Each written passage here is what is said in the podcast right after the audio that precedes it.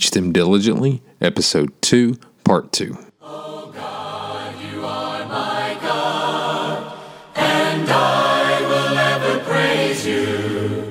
I will seek you in the morning, and I will learn Hey guys, Micah Rice here with Teach Them Diligently. Glad to be back with you. We talked a couple of weeks ago about my people perish for lack of knowledge. And I'd like to carry on with that thought, and I'd like to go back and kind of refresh a couple of things that we talked about uh, in that last podcast. But if you didn't get to hear the whole episode, I'd like to encourage you to, to go back and listen to that. Check it out on iTunes, look at it on our Facebook page. Um, but what we want to focus on when we're thinking about the concept of my people perish for lack of knowledge, if we're not careful in our Bible classes, we can get out of focus and we can have an improper balance between a knowledge response to Bible class teaching and a relevance response to Bible class teaching. And the knowledge response, if you remember, uh, is focused on learning the facts of a story, learning the facts of the Bible without really making any application. And, and then the relevant response is the opposite of that, where we're less concerned about the details and more concerned about trying to make application. And as Bible class teachers, we have to strike a balance. We have to find the proper balance with our Bible classes and in our students. So so as we're thinking about teaching Bible class, I want you to focus on having the proper balance between a knowledge base and a relevant space. Okay, so so as we think about that, I want to get into some details. I want to think about some specific lessons, what that might look like. How how would this look? So if we were to walk in a classroom and we were to see um, a case where a teacher is focused on the knowledge response. They say, I need to teach Bible class and I need to focus on building Bible knowledge, but they make no application. I think what we tend to do is we get so wrapped up in the details of a story. So, so for example, um, we're teaching the walls of Jericho, we're, we're teaching the conquering of uh, Jericho by God's people. And, and so, in this case, kids are asked rote memorization. Uh, they're asked series of facts based questions. Uh, how many times did they march around the city? Um, were there trumpets? Who were the priests? Uh, where were the priests? How many days did it Things like that. And so we get so focused on the facts of the story, but we fail to realize the point is God was giving them the city. Uh, they had to put their faith, their trust, and obedience in Him and in His plan and God gave them the city. They did nothing to earn it. Um, and so we need to keep the proper perspective. Think about uh, if we were teaching a, an entire quarter on the judges, uh, we might remember the song of the judges. We, we remember that song that, that teaches us the names of the judges, and maybe students can tell you the order of the judges, which, which is great. That that's a fantastic task to have your students remember that list but we forget the point that that God continued to have to save His people because of their poor choices. Uh, what we're what we're talking about here is that uh, if we're teaching the facts of the Bible without teaching them that that this was real, these were real people, uh, and these are real events, these are real places, and that God used real people, and we make no application we make no application for them, then they the students get nothing from it. Okay, it's just nothing but a list of memorization, and we don't want that in our Bible classes. But I think the same can be said. We, we also don't want just simply a, relevant response uh, to to Bible class teaching. So as we're as we're teaching Bible class, it's important to have some knowledge as we're teaching them to, to ingrain knowledge, biblical knowledge for them. So, I'll give you an example of that. So imagine you're teaching the story of the Good Samaritan. So so here we are. We're in a Bible class. We're teaching the story of the Good Samaritan. We hit the high points. Hey, there was this guy. He was walking down the road. Some people robbed him, uh, and this other guy was really nice to him. Well, and then if we spend the rest of Bible class uh, with a picture of a guy with band aids all over him, and we kind of put some marks on it and colored some little areas where it shows that he was hurt. And at the end of class, um, you know, the kids colored this nice little picture. And okay, what do we learn in Bible class? And they all say, well, remember to be kind. Yeah, uh, that's true. That that's a message we could teach with that story, but but we're missing the point. We're kind of missing what Jesus was trying to say uh, in in his message of the Good Samaritan. Okay, so so when class is over, kids you know runs out of class quickly and they forget everything that they just maybe remembered and what they try to regurgitate back to you uh, in, in Bible class, and so we have to teach Bible. So without the proper context uh, how will students understand the lesson? How will they understand how this fits into the theme of redemption and, this, and God's plan for, for man? And so uh, we have to keep the proper perspective as we do this. So, so think about what it could look like in a classroom.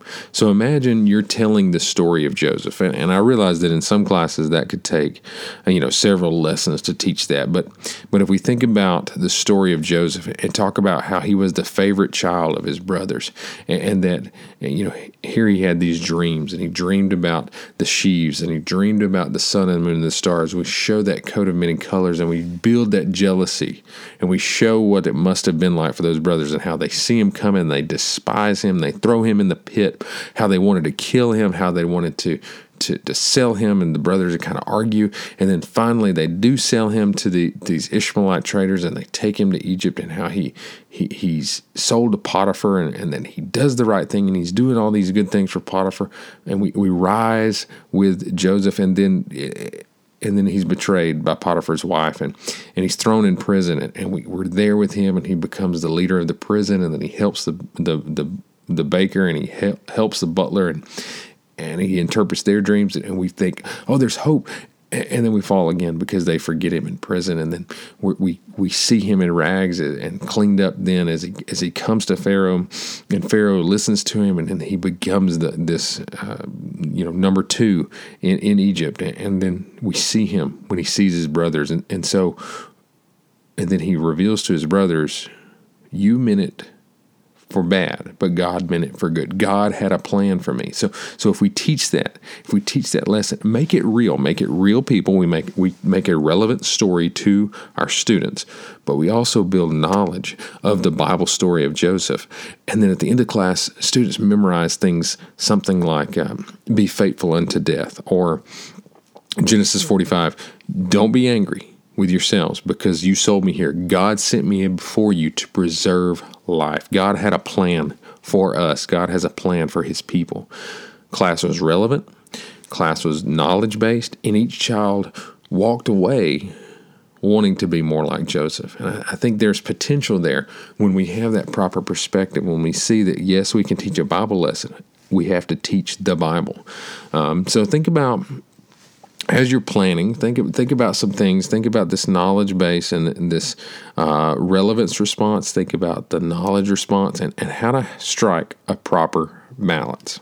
So I challenge you, and I'd love to hear some comments. Uh, you know, if you're if you're listening to this, I have a lot of listeners who, who are listening on Facebook, and I'd love to see if you if you listen to this video or listen to the podcast, and and, and you'd like to post uh, your thoughts. I'd love to hear your thoughts on if you were teaching the story of Noah and the Great Flood.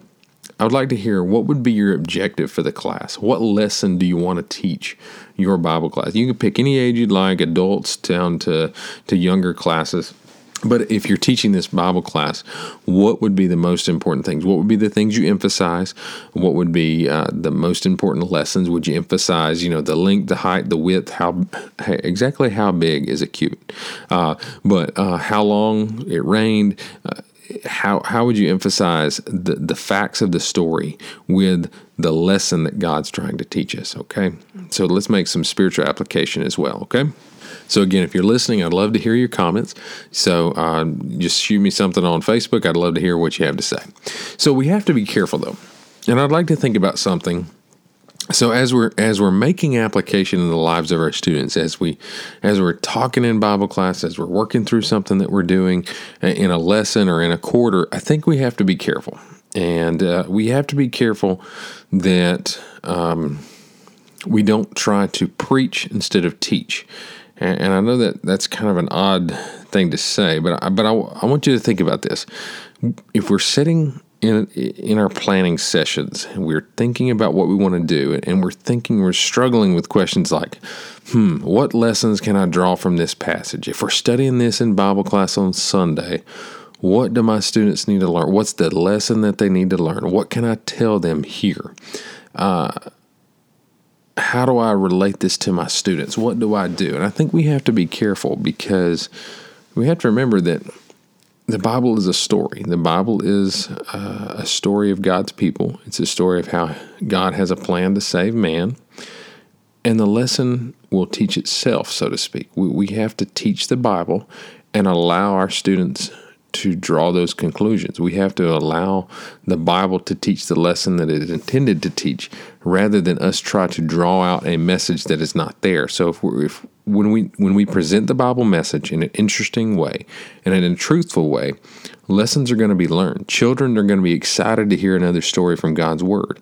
And so as we're teaching a Bible class, let's be careful not to not to get too not, not to preach a message to them, but rather teach them the lesson that God intended to teach. Okay, uh, so so as we're thinking about this, just a question for you: Is this serious? Are we stressing too much about this, or are we worried too much about uh, the importance of our young people? Are we placing too much emphasis on on children's classes? Are we, you know, really? Uh, should we just send children into their little rooms and let them be babysat? Until the adults finish class. Well, obviously that's that's not true. Um, consider Hosea four, and this is where we started last last time that we talked on this topic. But Hosea chapter four, verse six. Remember, my people perish for lack of knowledge, is what God says. And so, do we face the same problem that the Israelites faced?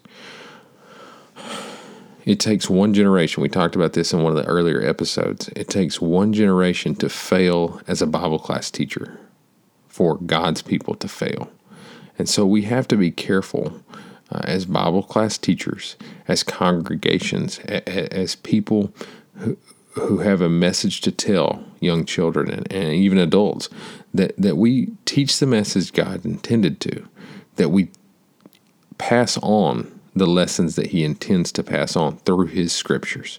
Uh, so I think sometimes we have to be careful too that that we don't expect children to learn the Bible through osmosis, so to speak. Uh, do we expect that because we have a Bible in our house that suddenly uh, our children are going to know more about the Bible? Of course not. What if we go through the Bible one time? What if we went through the Bible one time?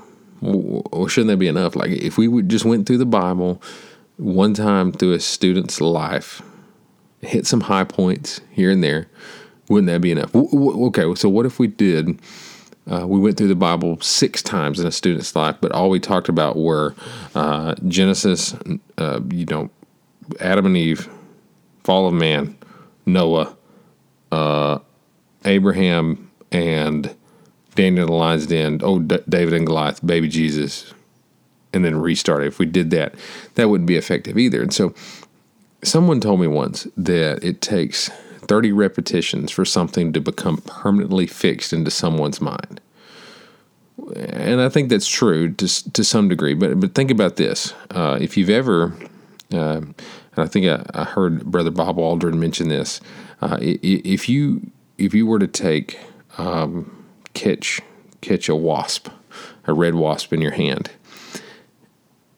How many times would it take for you if you smash that wasp in your hand, if you just caught him in your hand one time, how many times would it take for that lesson to become permanent that you don't ever want to do that again? Um, would there be a lesson learned? Yes.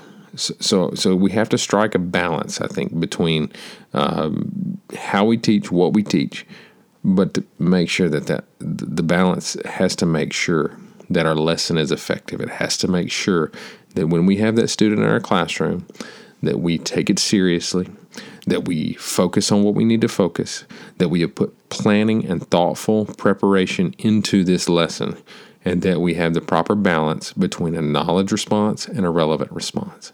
So as we think about that, as we as we look at our Bible classes, I want you to continue to think about this topic.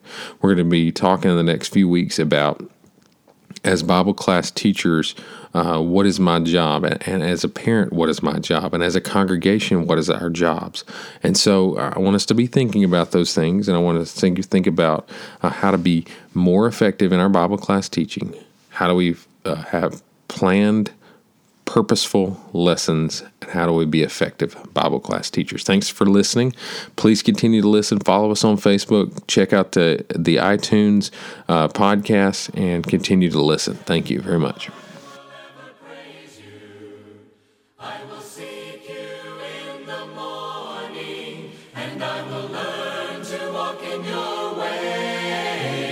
Step by step, you'll lead me, and I will follow you all of my days.